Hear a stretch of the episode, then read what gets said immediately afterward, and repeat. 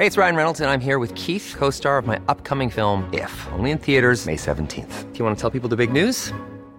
All right, I'll do. Sign up now and you'll get unlimited for $15 a month in six months of Paramount Plus Essential Plan on us. Mintmobile.com slash switch. Upfront payment of $45 equivalent to $15 per month. Unlimited over 40 gigabytes per month. Face lower speeds. Videos at 480p. Active Mint customers by 531.24 get six months of Paramount Plus Essential Plan. Auto renews after six months. Offer ends May 31st, 2024. Separate Paramount Plus registration required. Terms and conditions apply if rated PG.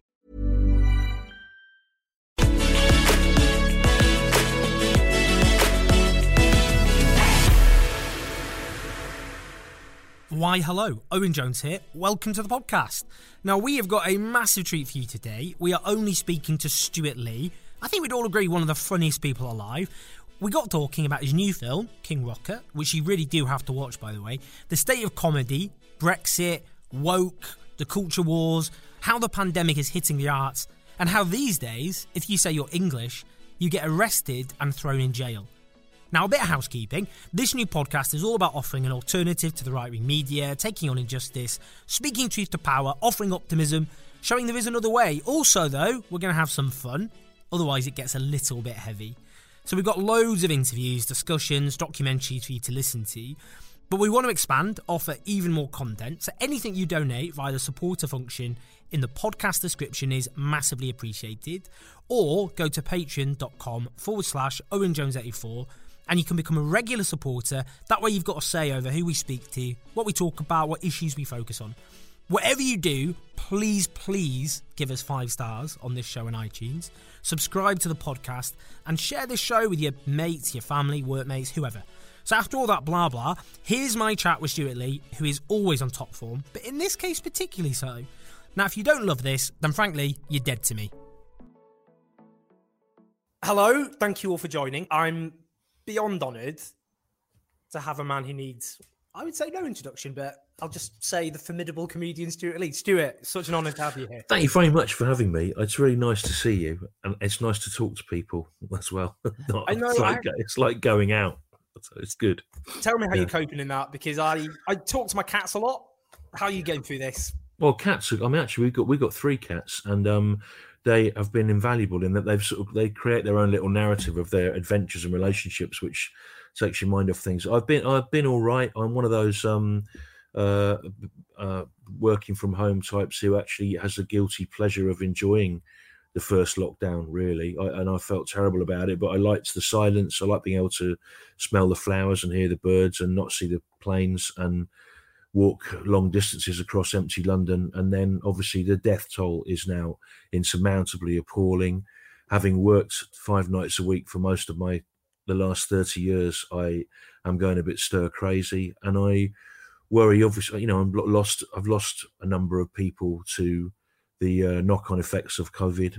Um, and uh, and also um, you know, one one one fears for the things you like most about life and when they will come when they'll come back. Obviously, I'm I'm probably not going to be working for you know it's like a two year block almost out of out of doing live work, and I worry about how music and comedy will come back. Um, with music with the added knock on effect of the economic problems caused by Brexit. You know, it's um yeah, it's starting to uh starting to Uh, you know, I'm I'm economically insulated against it in a way because my tour went down halfway through, so I'm I was working, but um, yeah, it's, a, it's a, starting to not not it's starting to be difficult to find anything positive about it. Really, uh, how about you? Yeah, I mean, I'm. You see, I was. I know lots of people like that in the first lockdown. They were like, "Well, come Yeah, on, yeah. we get a different pace of life. The Yeah, air was cleaner. I noticed that it was. A, it was signi- It was. It was like being in the countryside. Yeah, Uh, it was so quiet and all the rest of it. But I never. I struggled ever to see. I mean, obviously, we. You know, it was a. It's a horrific national ca- catastrophe. Yeah. But I. I always just found it because I hate solitude. I hate writing, and that's my job. I appreciate. I probably got the wrong gig there.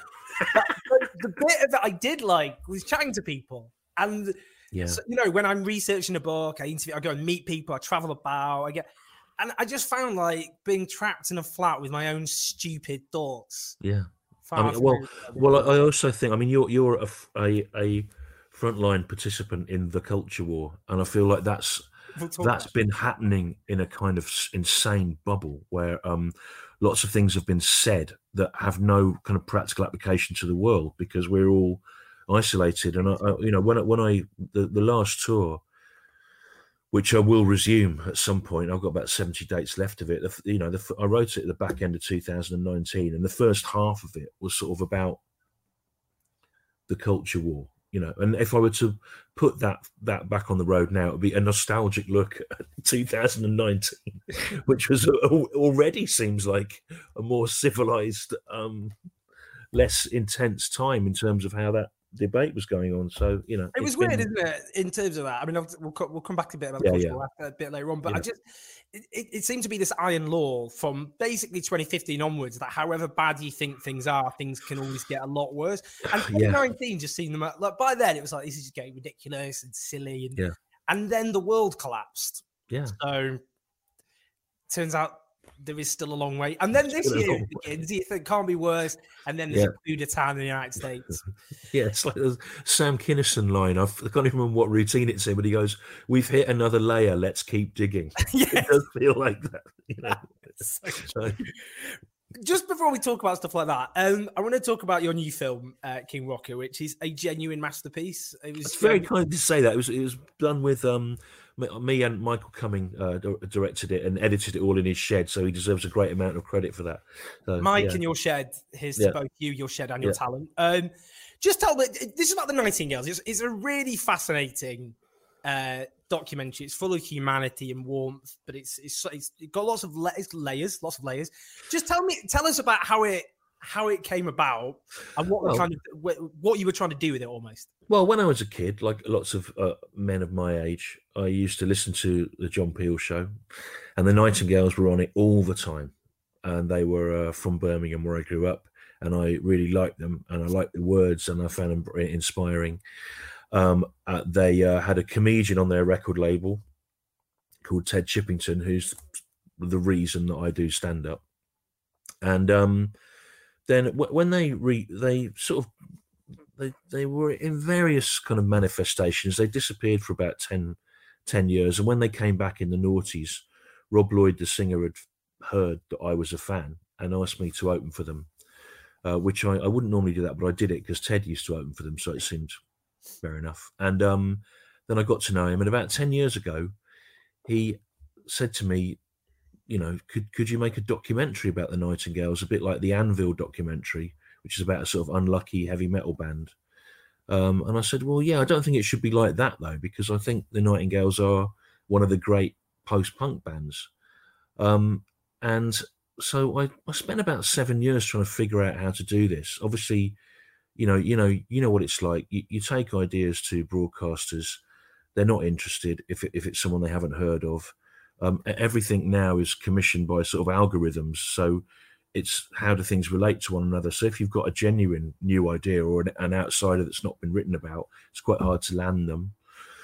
Also, I would probably have found myself replaced in it by some younger person with a better uh, in, Instagram following, and um, so you know, it we just wasn't really getting anywhere. And then by weird coincidence, I found out that Michael Cumming, who's a director who did Brass Eye and Toast of London, who'd done the pilot of my comedy vehicle series, was a big Nightingales fan. This was about three years ago. And I said to him, Do you want to try and make a film about the Nightingales? Um, and we'll just do it ourselves.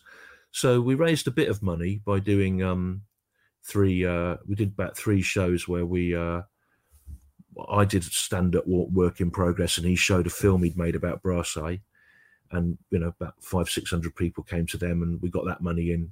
And we did a bit of little bit of crowdfunding and some very strange people donated. Um, and you know we just got on with it really. We paid we had about 12 days filming with a crew who we had to pay. The rest of it there's such warmth towards rob lloyd the singer of the group and the group itself that lots of people helped out for nothing.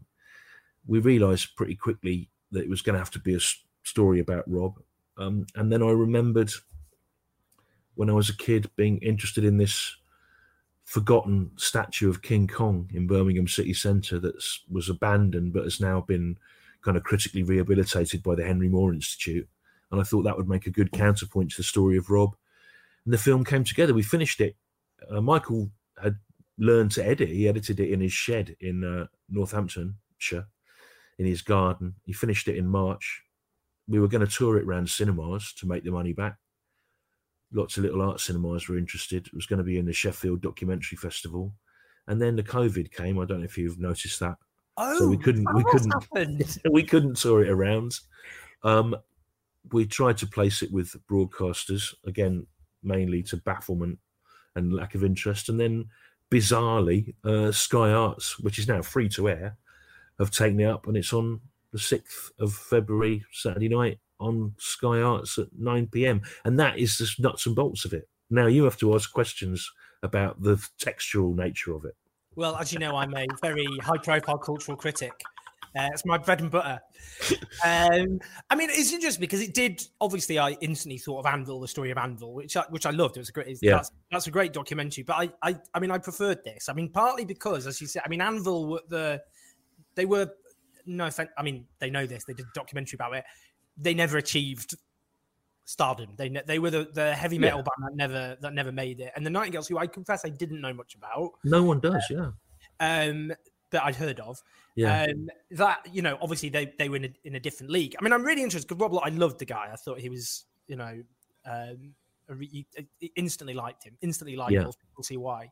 What I thought was interesting. He's from a, you know, he's a working class um, musician, and you know, pop music was driven so much by working class artists yeah, in from working class communities. yeah, And I remember, I, I don't know if it was Jarvis Cocker or some member of Pulp um, talking about this, um, which was that it was it was possible before the kind of attack on the welfare state and so on for aspiring musicians and other artists, not just musicians, comedians, uh, you know, and, and artists of different kinds, that they could support themselves and then, you know, be be able to hopefully aspire to their dream of becoming, uh, uh, you know, a a, a, a a band that makes it. And Yeah, yeah. that's become so much harder now. And yeah, and you know, a lot of if you look now, the evidence, the statistics show about music, pop culture, the number of people from privately educated backgrounds, and only seven percent of people go to private schools, but they're disproportionately represented. People from more privileged backgrounds. That that kind of tradition of Rob Lloyd is in decline, isn't yeah. it? Yeah. Well, I have to flag something up here now, which is there was not there was not a, stre- a stretched imagination by which you could say I was working class, although I'm not as middle class as people slagging me off on the internet like to think. but I, but in- some ways, that what I, what we hope to get from the film was a, a tr- a tribute to that sort of period, and I think it started to go wrong in the early '90s, where um, all sorts of factors conspire to provide um, a sort of safety net for people trying to pursue uh, careers in the arts from um, less privileged backgrounds. First of all, you know, you had housing benefit, you had squats. If you went to college, uh, you didn't come out with a huge debt.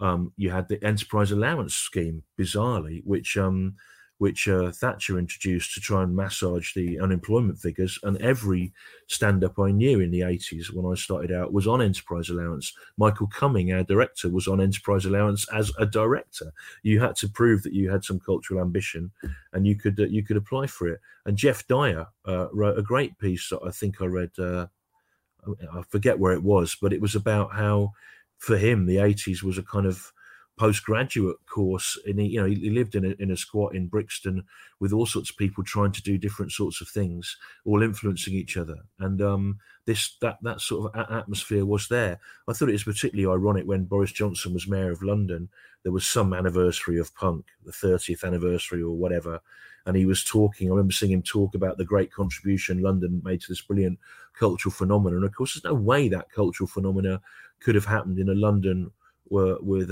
such reduced um, available housing stock, uh, with so many uh, massive overheads, um, and uh, with, with, with such a sort of difficult lifestyle for artists.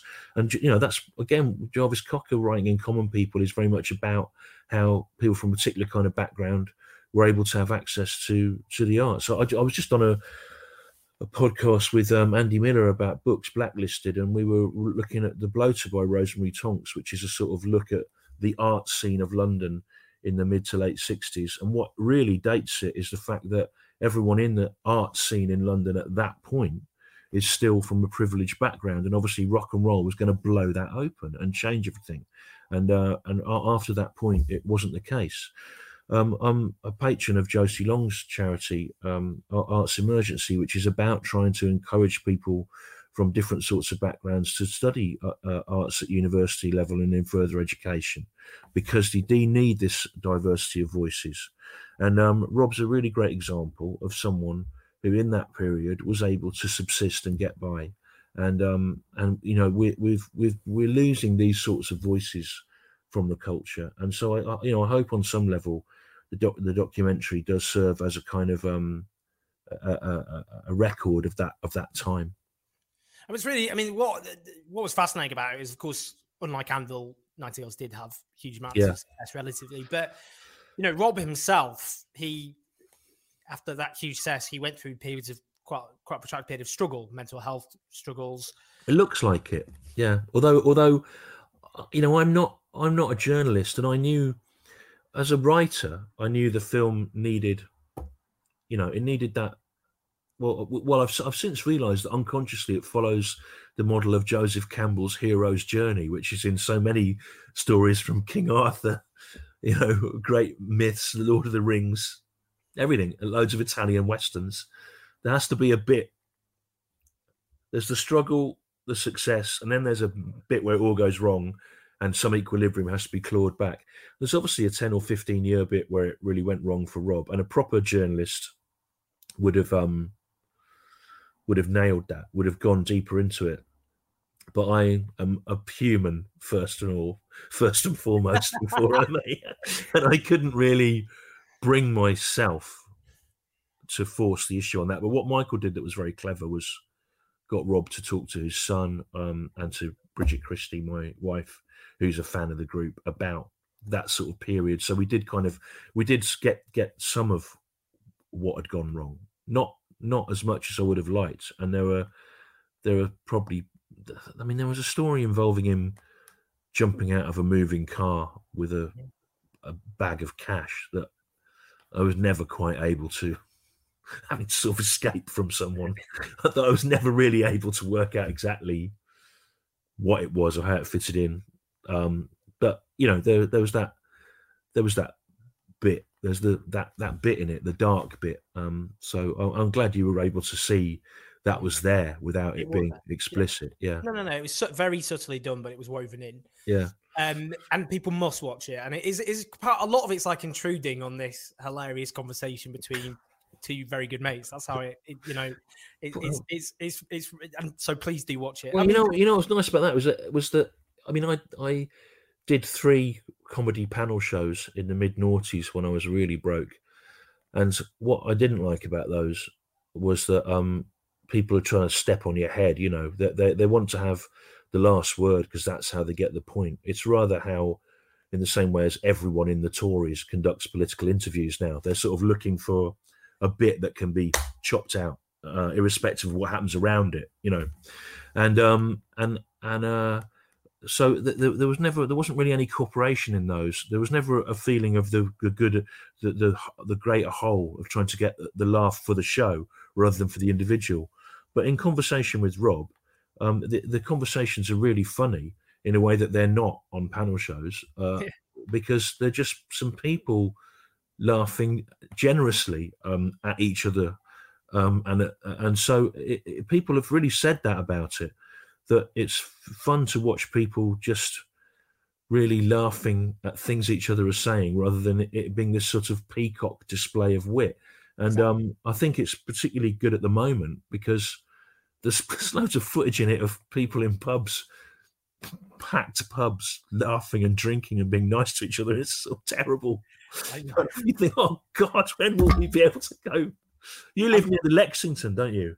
I do, yeah. yeah that's where you had your horrible thing, wasn't it? Being up by Nazis. Yeah, you were right now. Oh yeah, yeah, totally yeah, fine. Yeah. I'm, t- I'm tougher than I look, which is a very, very low bar.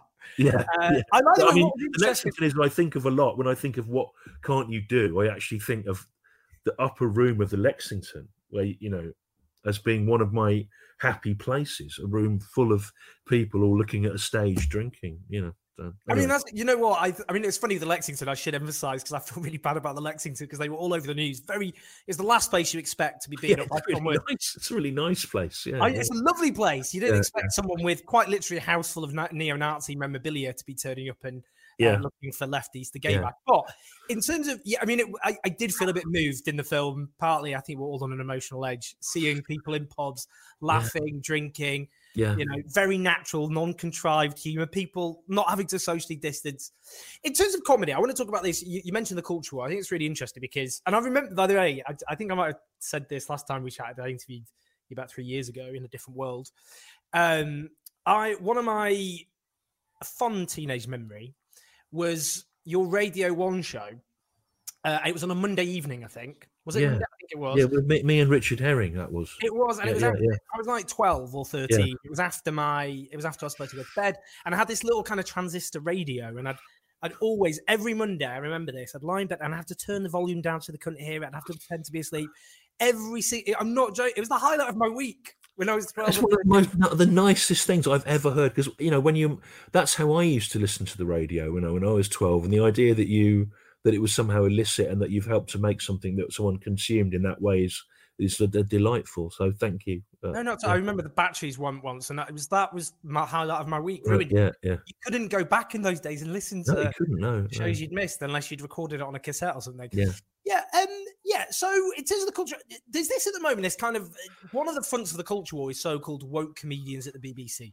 Yeah, And I suppose in a way, they're kind of the right and the Tories, if they were going to be emblematic of the sort of comedian that they kind of put make a demonic figure, they'd probably think you, wouldn't they? Well, they do, they do, but the clever ones, um, they then try to say, "But I'm all right." and Stewart Lee's all right because he's, you know, he's actually not just parroting. You know, they they try to sort of then go one further and make out that, uh, that they're not just against people because of their politics or against them because of quality or you know whatever that they, there's sort of this other thing happening now but what, we have to be careful discussing the the the, the uh, BBC's um, attitude to so-called woke comedians, because actually the debate about about it, like so many of these things, was entirely fabricated by the right. Uh, in the week that the um, that uh, the new uh, guy took over, Davie, uh, was that his name? Tim Davie. Yeah. Uh, it, it was. He was expected that uh, that week he would make some announcements about the direction of the BBC. On the Monday of that week, uh, the the Telegraph, I think it was, uh, ran a story from an unnamed source within the BBC who said that uh, Davie was expected to clamp down on um, woke uh, left-leaning comedy and that there was uh, that it was all biased and whatever. Then this story really took off, and by Tuesday or Wednesday, because of the Telegraph's unnamed source. Uh, people like me were being uh, rung up by podcasts and news sources and whatever uh, to comment on it. And I remember saying specifically to the to the Times that I wasn't going to comment on it until we saw whether it was actually true. Because these things have a habit of not being true, don't they? Whether it's about the statues or the National Trust or whatever, there seem to be these unnamed sources who are happy to talk to the Telegraph that then turn out to say things which don't can't be attributed to anyone and don't have any relationship to what then actually happened. So by the middle of that week, there was this whole culture war being fought. Nish Kumar, as usual, was being used as a political football in it, um, and uh, uh, and it, it had really kicked off. Then on the Thursday, um, uh, so there was all this stuff about these news stories about how the woke comedians were going to be clamped down or whatever. On the Thursday, the new uh, di- director did a, a, a, an internal speech uh, to the BBC, which was only um, available on the BBC's in-house, um, you know, broadcasting network uh, about what his intentions were. Um, I managed to hack into it um, because I am like Sauron and I uh, control everything. and I um, and I uh, I heard a journalist say to him, "Are you going to clamp down on left-wing comedians?" He said, "I've no idea where this story came from." He said, um, and uh, of course there will be more criticism of the government from satirists at the moment because the government are the people that are in power. So inevitably they're going to be um, uh, they're going to be criticised. But it but it was too late because by then the made up culture war story had been placed.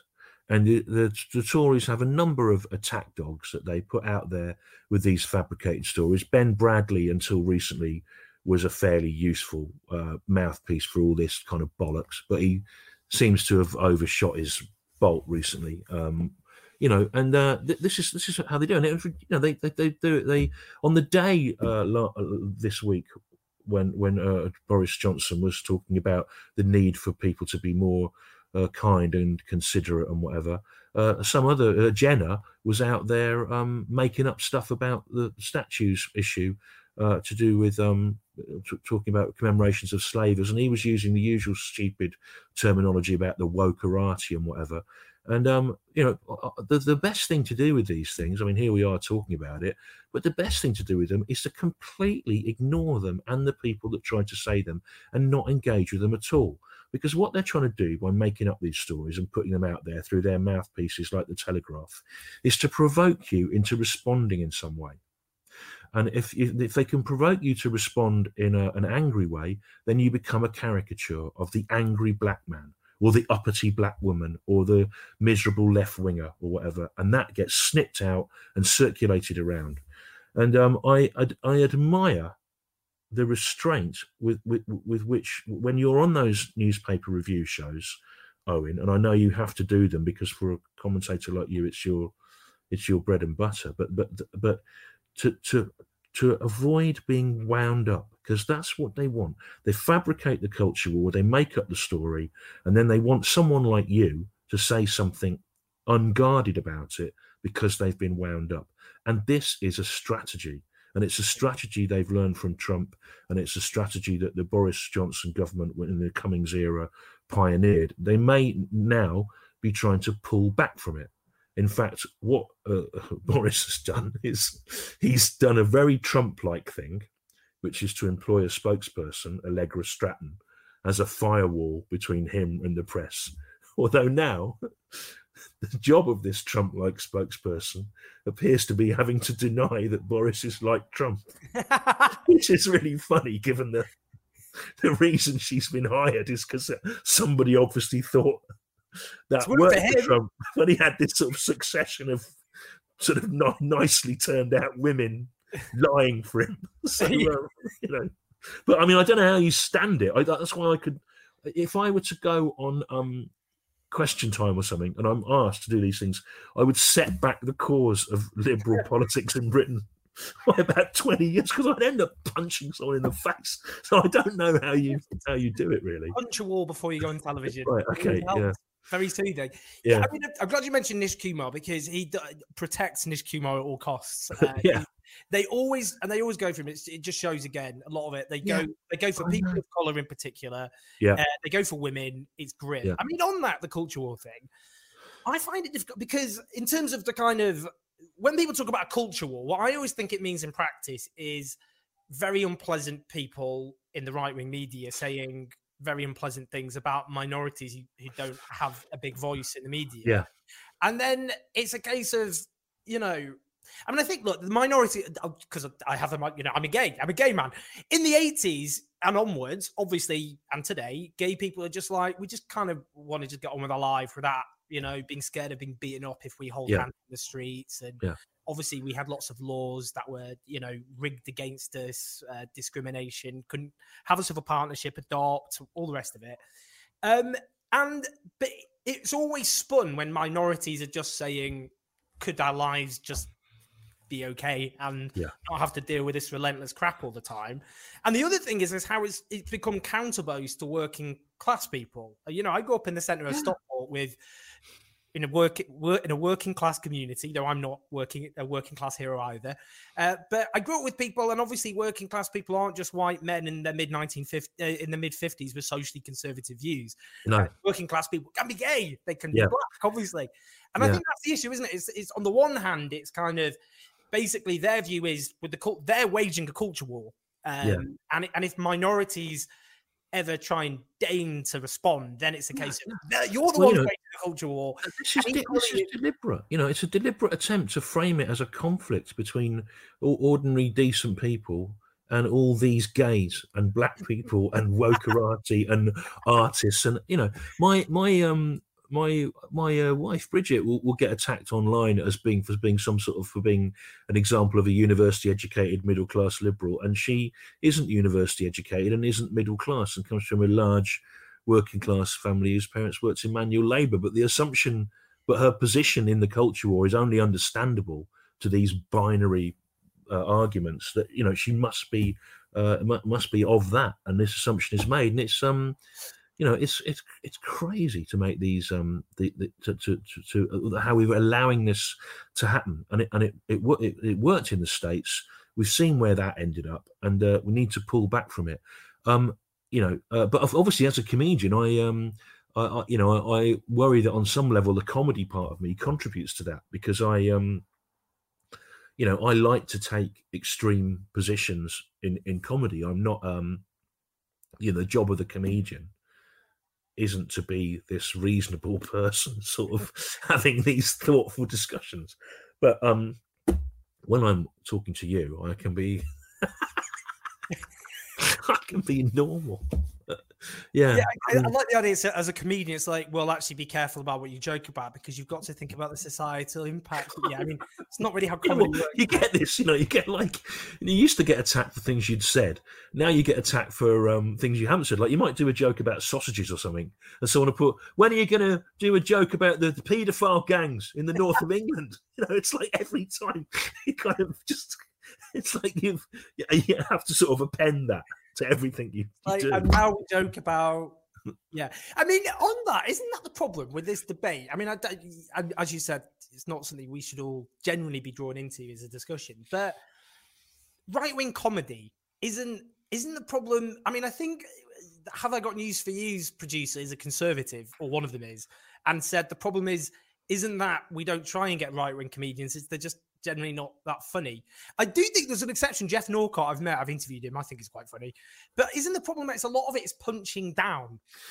Well, this, it gets discussed in these terms, you know, and that was that was a, a, a phrase I think uh, Chris Rock coined. Although, again, if you were to go back and look at some of Chris Rock's stuff from when he started out, certainly attitudes to sexuality are a bit breathtaking now. But um, yeah, I, I don't know. I mean, on the whole, there hasn't been a good right wing stand up. And I, I, when I wrote about that a long time ago now, I, I tried to think of it in terms of um, clowning, and that on, on some level, the cl- you know a stand up isn't the same as a columnist. It's not the same as Jeremy Clarkson writing a column or Rod Liddle writing a column.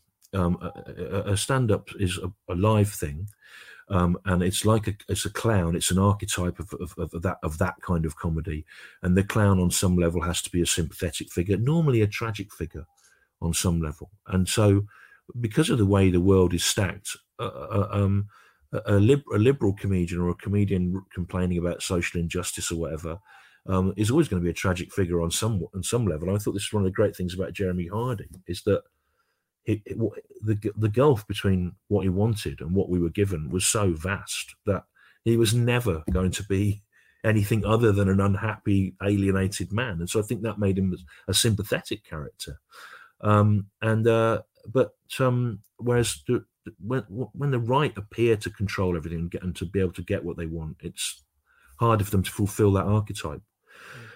I think there will be better right wing comedians in the future because what at the moment the, the ones that are getting exposure aren't great and some people i think are aligning themselves more with the libertarian cause or the right because actually now um, the uh, cowed BBC is desperate to get them on to show that it's got balance. So there may actually be a career incentive in uh, going that way. And once people, it's a bit like when people used to say, there were no, uh, you know, particularly good acts from particular minorities in or in any area of life.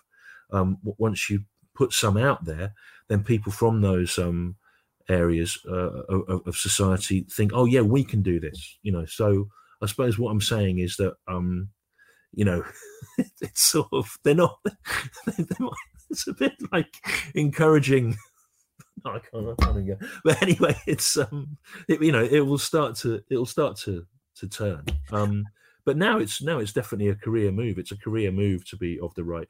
It was. I always thought it was weird that the, the BBC got blamed for this um, uh, perceived bias in, in comedy because um, because uh, you know uh, uh in the in the nineties um, that they the BBC was made to hand over lots of its production to production companies, you know, and they they source the comedy from these production companies.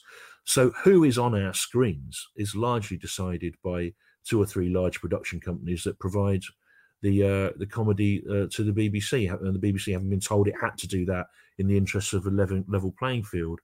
So, um, and those companies only they have no morality. Um, the you know, I mean, something like uh, um, Phil McIntyre is as happy to tour Nish Kumar as it is Douglas Murray. You know, it doesn't have um, a, a, morality or, or, a political position. Um, so they just put together things that they thought would sell, and uh, you know, the market will decide. And um, you can you can criticize me as much as you like, but the fact is, a quarter of a million people will come and see me live, and I'm not on TV all the time. You know now. So you know the, the market is there. In fact, even Farage said that when um, Paul Nuttall from UKIP was saying that Jonny and the Baptists, who are a great, funny, left wing satirical musical acts who get no TV exposure and will bring a house down if you go and see them and leave you feeling like you're walking on air. Um, uh, uh, he, he wanted them to not be able to play any publicly funded venues because they had a song making fun of UKIP. Um, and Nigel Farage waded in, and this was after UKIP had had a, an old school uh, right wing racist comedian at one of their events, and said that you know the market had to decide, which is quite interesting. He was cleverer than he was cleverer than Paul Nuttall. Paul Nuttall. Uh, Paul yeah, Nuttall hard to remember now, isn't it? I did, forgotten forgotten leaders of UKIP. They, they, get through about one increasingly unhinged leader yeah. every six months now. Yeah, uh, yeah. With like, and they've become you can check them up on Twitter. They're just like random trolls off Twitter. Yeah. But on that, isn't the thing with right wing comedy, and it kind of reflects, I think, the trajectory of a lot of the kind of populist right, where they've basically become like a guy coming up and burping in your face and going, "Ah, did that disgust you?" Yeah, as in they're constantly obsessed with you know, uh, you know, they sort of Parler this alternative to Twitter. Yeah. And the reason it did get shut down, but I think one of the reasons it didn't work is they actually feed off what they think is the perceived yeah. offense of the left. You know, actually, you can almost imagine a talk radio presenter soon torturing a, a kitten live on air and going, ah, offended. Do you know what I mean? well, actually, there was a really good um, sketch about this in, in the in the weirdly, I I, I liked a lot of the performers on um, the, uh, the, the the Daily Mash. Was that what it was called? Yeah. Uh, and um, but uh, but I don't really like the format. I don't really like people sitting behind desks and reading things out. Um, uh, but the the last series under under lockdown, they had to kind of cobble it together like this, you know, down people's uh, webcams, and there was a great thing on it, uh, making fun of exactly that kind of thing of like, oh, have I offended you? And it was like some columnist. I think he was called Uncle Disgusting or something like that. And it, all his things were about trying to uh, get a shock out of you. So um, yeah, I mean, it's it is like that. And it, it, once it happens in a vacuum, it's kind of um, it's kind of irrelevant.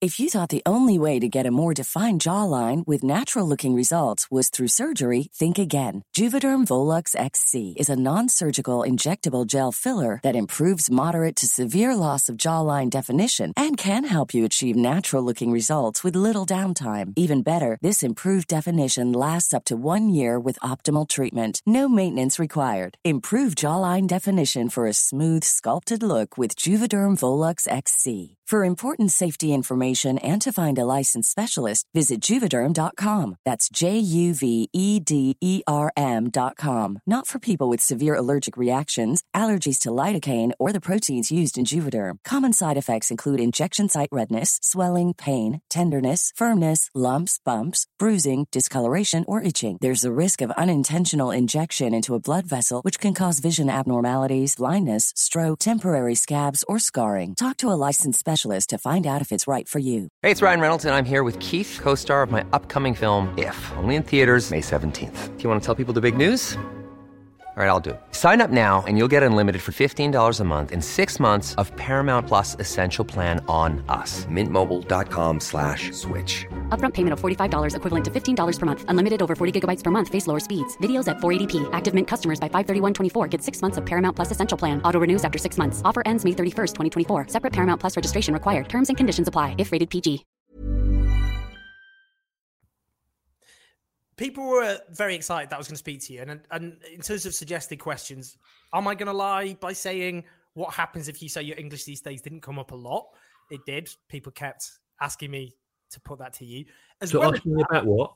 About Oh, uh, what happens if you say your English these days? oh yeah, right. Um, that was that was you know that was another thing. That's kind of that was just I'm so I'm that's part of the problem with lockdown is I love going out and about and talking to people and um because I'm not like a household name. You people are. will What are you just about? look. Most people don't know and will recognise me. You know. Um, I think that's just because people off the telly don't always look like you expect. Anyway, carry on. yeah, well, they don't at the moment anyway. But um, I. I, I miss talking to people, and I get so many funny ideas from things people say. And that they say you're English. Uh, if you say you're English, you get put in jail. I mean, that, that was that was in a that was in a black cab coming back from a late night gig. It was the it was and that that conversation happened from um, Balls Pond Road to Stoke Newington Church Street along Albion Road, and I devil's advocate, you know, about a quarter of the way into it, I thought, what does he actually mean? You know, and really, um, the people write the stuff for you. You know, like Paul. The the the, the thing of mine that Asian Dub Foundation sampled, which was the New Year number one pop pickers in sales charts. Uh, coming over here, that was just basically a transcript of some stuff Paul Nuttall had said, just exaggerated a bit. So I kind of feel a bit. He should get a credit, really. He should get a credit for the You writing. know, it's become one of the main. It's become one of the main memes on the internet. It just, it will. It, Yeah. It's become the new Godwin's law. Sooner or later, every conversation on the internet will end up with. So, do you, you blah blah blah. You get blah, blah, blah, arrested. You get arrested in just to Yeah. say you're English, and people they finished the line. There's a scarf of it. Did you know someone did a scarf of it? There's a football scarf of it, which I have nothing to do with. And like, I was doing something, and someone, oh, I bought your scarf. I went, what? They thought I'm like a, a scarf millionaire now. But there's a. It looks like an England football scarf, and it's got. If you say you're English, you get thrown in jail these days. It's got the judge from the Monopoly board going like that on it. I, mean, I actually found the bloke on the internet, and I went, you know, I'll, I don't mind, but you know, give me some. I'll sell them at gigs or something. Yeah, I know exactly. At least get some commission out of it. Yeah, Um, yeah, yeah. The, the more serious question: What state? Someone asked, "What state will live comedy in the arts more generally be in after the pandemic?" Cheerful Well, I don't know. It's terrible, isn't it? I mean, we were. I was just about this this morning. You know, I mean, I'm okay. I uh, I came down halfway through a tour, um, and I, you know, I'm I'm I'm got somewhere to live. I'm fine, right? But um, the the in, in stand up, m- most people um operate. Most people operate on um very tight margins. Most people that are working comics work four or five nights a week in rooms in the back of pubs and they make a living out of it, you know. But those have all gone. I know people have been able to apply for furlough if they can show what they've made, but it doesn't re- really always work like that. Event, some of the venues have been propped up. Some good venues, um, probably run by the sort of people that don't understand the, the kind of language that you have to use to apply for funding, have not been helped out. We'll definitely uh, lose a generation of people, and we'll lose a generation, particularly of the sort of t- talents and voices we were talking about at the start. Um, people that don't have a fallback position or haven't got family money to support them. Um, that's in comedy. Um, my one of one of my worries was that the sort of production companies that manage acts, uh, book tours, and um, make television programs would try and acquire venues. Therefore, you know uh, that you then had to be with them to play them. Therefore, it further narrowing the filter that gives access to different kinds of voices. So it's not. I don't think it's looking good. We'll see what happens on the other side. I um have you know I've been trying for a year now to schedule runs of gigs in smaller venues so that they get the door money. Um, uh, you know, to give them the door to, to keep them open, but those obviously keep being pulled. And, uh, you know, they had the ticket money, which is good, but so we'll see. M- music is an even worse position because a lot of musicians um, make money doing teaching or whatever on the side. That's all uh, will have gone down. And also, if you look back over the history of your favourite mid-scale to unknown bands over the last 45 years since we joined the EU, you'll find they like the Fall have got a you know live in Zagreb album. You know, I mean, like touring Europe economically uh, became a, a, real lifeline for those sorts of groups, um, and uh, it shows it's absolutely naive of um, the Tories to, to, uh, and of Roger Daltrey particularly. I'm really really angry with to think that um, that that um, the, the lack of uh, freedom of movement for artists after Brexit will not poleaxe that, and people just won't.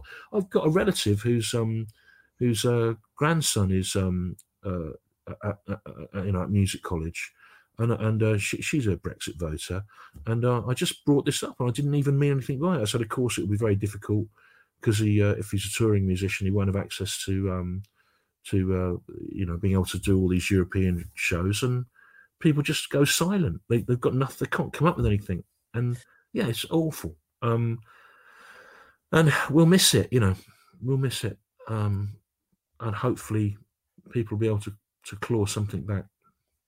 So, yeah, for those who don't know, Roger Roger Daltrey, of course, criticised restrictions on musicians touring Europe after voting for Brexit. It reminds me of the um, uh, the woman who voted for the leopards who eat faces party saying, "But I didn't know they'd eat my face." Yeah, well, I mean, um, those those stories are. I mean, they're, they're anecdote. The, the, stories of people that voted for Brexit only to find it makes their own lives impossible are, you know, they're they're at the moment they're a cluster of isolated anecdotal stories. And to be fair, we don't. It's too soon to say what they add up to, but it's difficult to avoid the dramatic irony of it. You know, one can't even take pleasure in um, the Schadenfreude of Daltrey because it's so irritating. But he's always been like that. I mean, he, he runs, um, you know, he does the Teenage Cancer Trust, and yet he was a UKIP voter at the time when Paul Nuttall.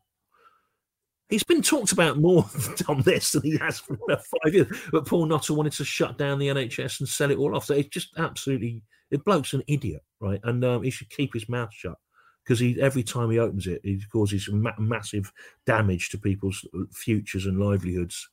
Um, but you know, I mean, it's just pathetic. It's absolutely pathetic. And you got this clip of him doing the rounds, shouting down a reporter uh, in 2019 who's asking him about touring under Brexit, and now he's signing the agreement. That agreement should be changed that the government should um, make it possible for all musicians to tour Europe, except Roger Daltrey, who has to live in a rabbit hutch now, singing I hope I die before I get old over and over again on a loop in a little rabbit hutch in a forest.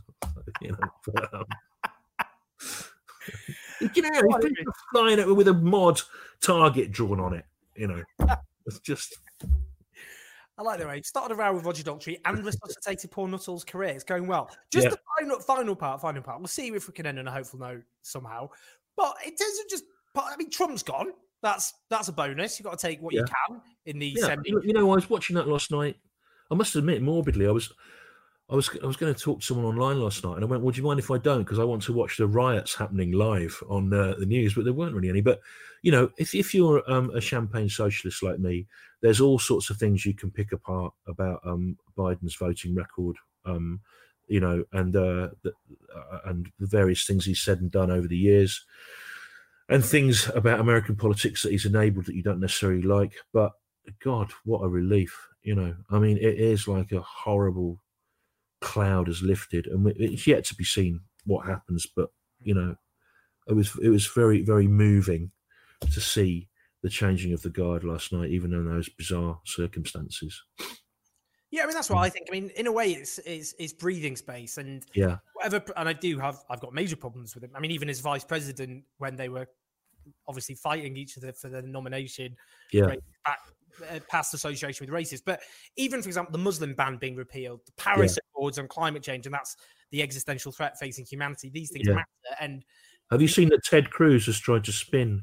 Um, explain that. it. Tell everyone. Tell everyone. Yeah. Oh, you played right. Yeah. Okay. Right. Yeah. yeah. No, no, no. Go on. Tell them. Tell well, them. Tell them. Ted Cruz has tried to spin the the Paris uh, rejoin the Paris Agreement he's sent out a tweet that suggests that he thinks or was deliberately chosen to misunderstand that it's something to do. It was an agreement negotiated by the citizens of Paris on their behalf, and that Biden um, prefers the, the, citizens of Paris to blue collar workers in um, in uh, energy industries in America. And it's you know, it, and I think Ted Cruz knows that that's not the case, but is doing what we were talking about earlier, which is trying to inflame a culture war that pits uh, what blue collar America not only uh, against black people and artists and gays, but against just French people. Yeah.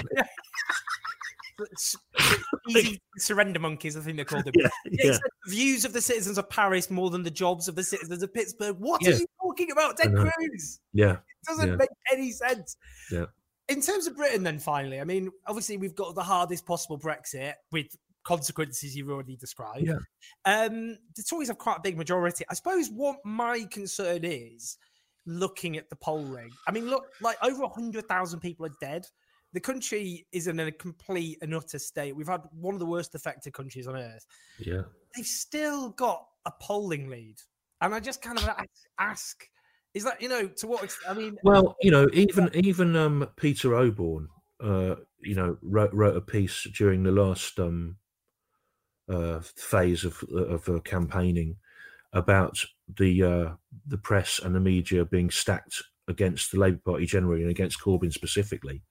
Um, and um, uh, you know, it's a hard thing to get by. You know, we we're uh, um, we've we've all watched um, uh, Prime Minister's questions where uh, Keir Starmer uh, is able to ask, you know, the, the sort of logical questions to to Boris Johnson that anyone could ask, really. um, and yet, uh, his rubbish answers to them rarely make the news. Um, I think it is a it's a struggle against um against the biased media. Um, I mean, when um when Sky Arts wanted to buy uh, um, King Rocker, the old part of me was thinking, well, it's Sky, you know, and Murdoch owns these shares in it and whatever.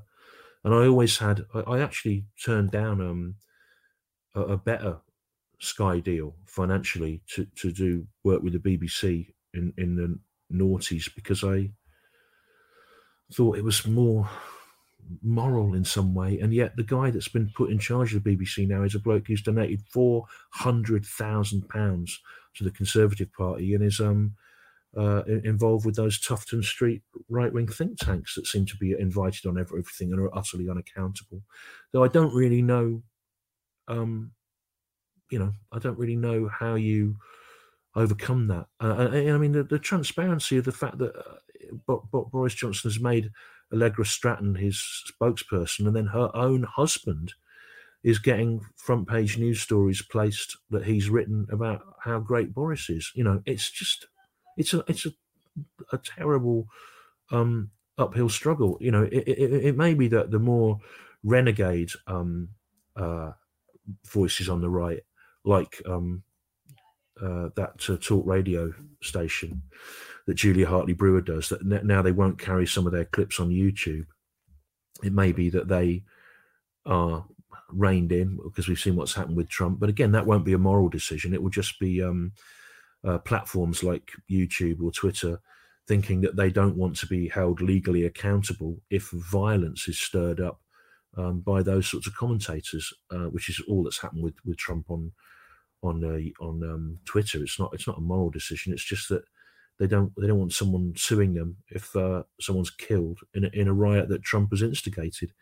But you know we'll, we'll see. I just think it's an up it's an uphill battle against a, a biased media, and yet the and yet the the culture war has managed to spin the idea that um that uh, you're, you're getting a, a liberal bias media.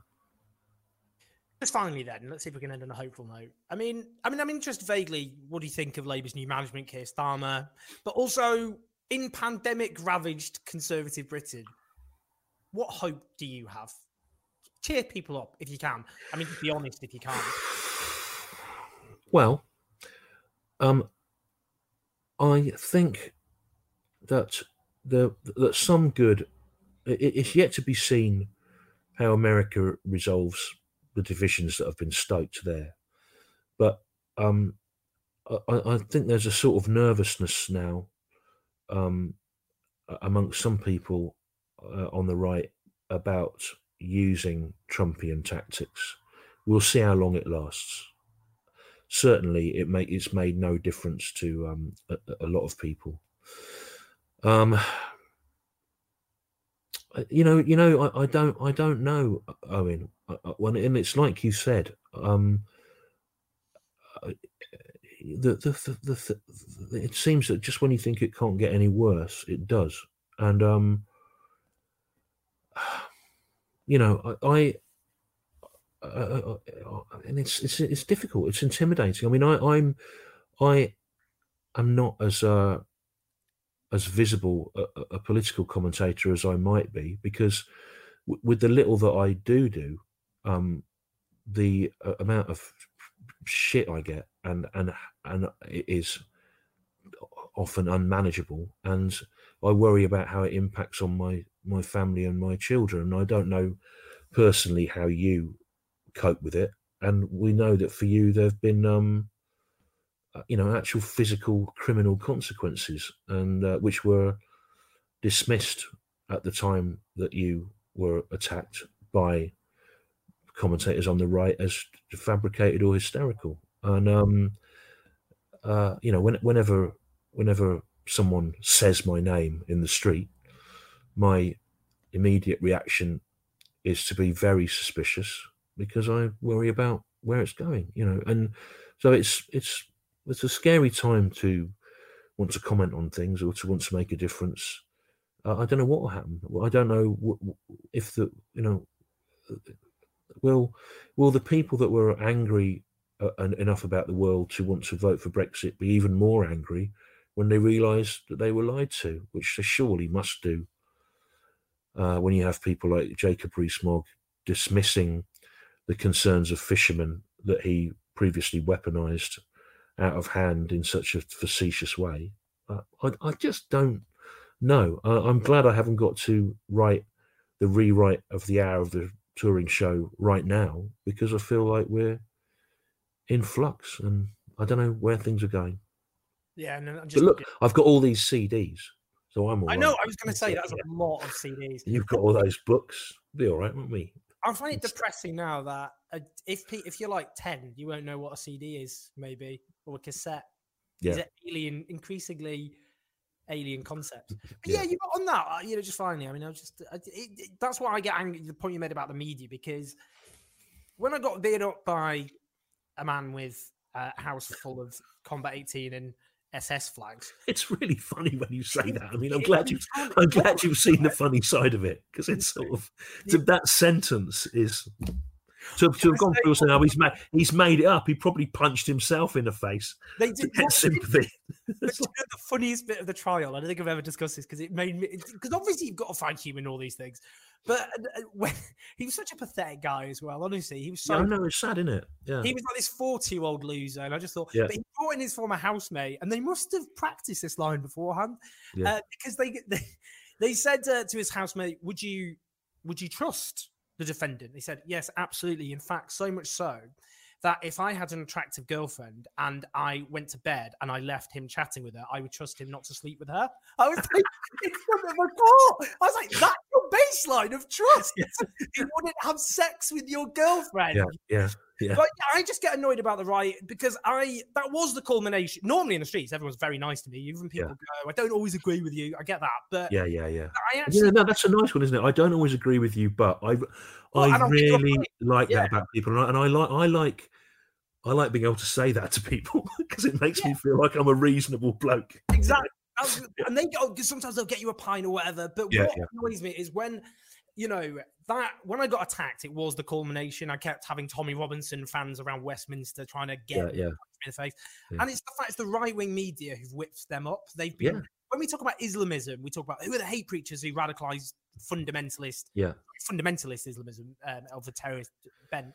But who are the hate preachers radicalizing these people? And it's anyway. Yeah. Well, well, you know, I mean, I I have got friends and relatives who I can only explain their change of heart in uh, and their drift towards the right and the far right in terms of they've been radicalized. Mm. And I know who radicalized them and what websites they were looking at. And I know that it's impossible uh, to meet them now. And um, yeah, and, and we would, if if those views had come from um, from Islamism uh, or from Abu Hamza, we would say they've been radicalized. Simple as that. But you know, people are starting to understand that. I think. I hope so. Shit, we've taken up way too much of your time. That was a huge, huge honour. Uh, well, it was really, really nice for me, and I, I, I, re- I really, uh, you know, I don't always agree with what you say, but it was, no, I, was, I, really like. I, I think it's really, um, it's really valuable, and I, I, I, I um, admire your patience when you're on those. Uh, I'm, I'm one of these news junkies that sits up and I, I always watch what's on the, the papers reviews, and I admire the, the patience with which you, um, you handle. I've actually got to the point with those though, where there's people if someone from those Tufton Street think tanks comes on, I just won't watch it. I, I don't want to hear their bought lies, you know. And um, so uh, anyway, but thank you for having no, me. No, no, no, thank you. I just go to my happy place. Uh, right. Honestly, it's uh, it is a it's a massive honour, and I know people are going to be very thank excited you. to watch and listen to this. Thank you so much, Stewart. Thanks for having us. Cheers. Cheers for listening, everyone. If you want to support us as we expand, it is massively appreciated, either on the support function in the podcast description or at patreon.com forward slash Owen Jones 84. Please like the show on iTunes, subscribe to the podcast, and share the show with everyone. We've got a lot to come, so speak soon.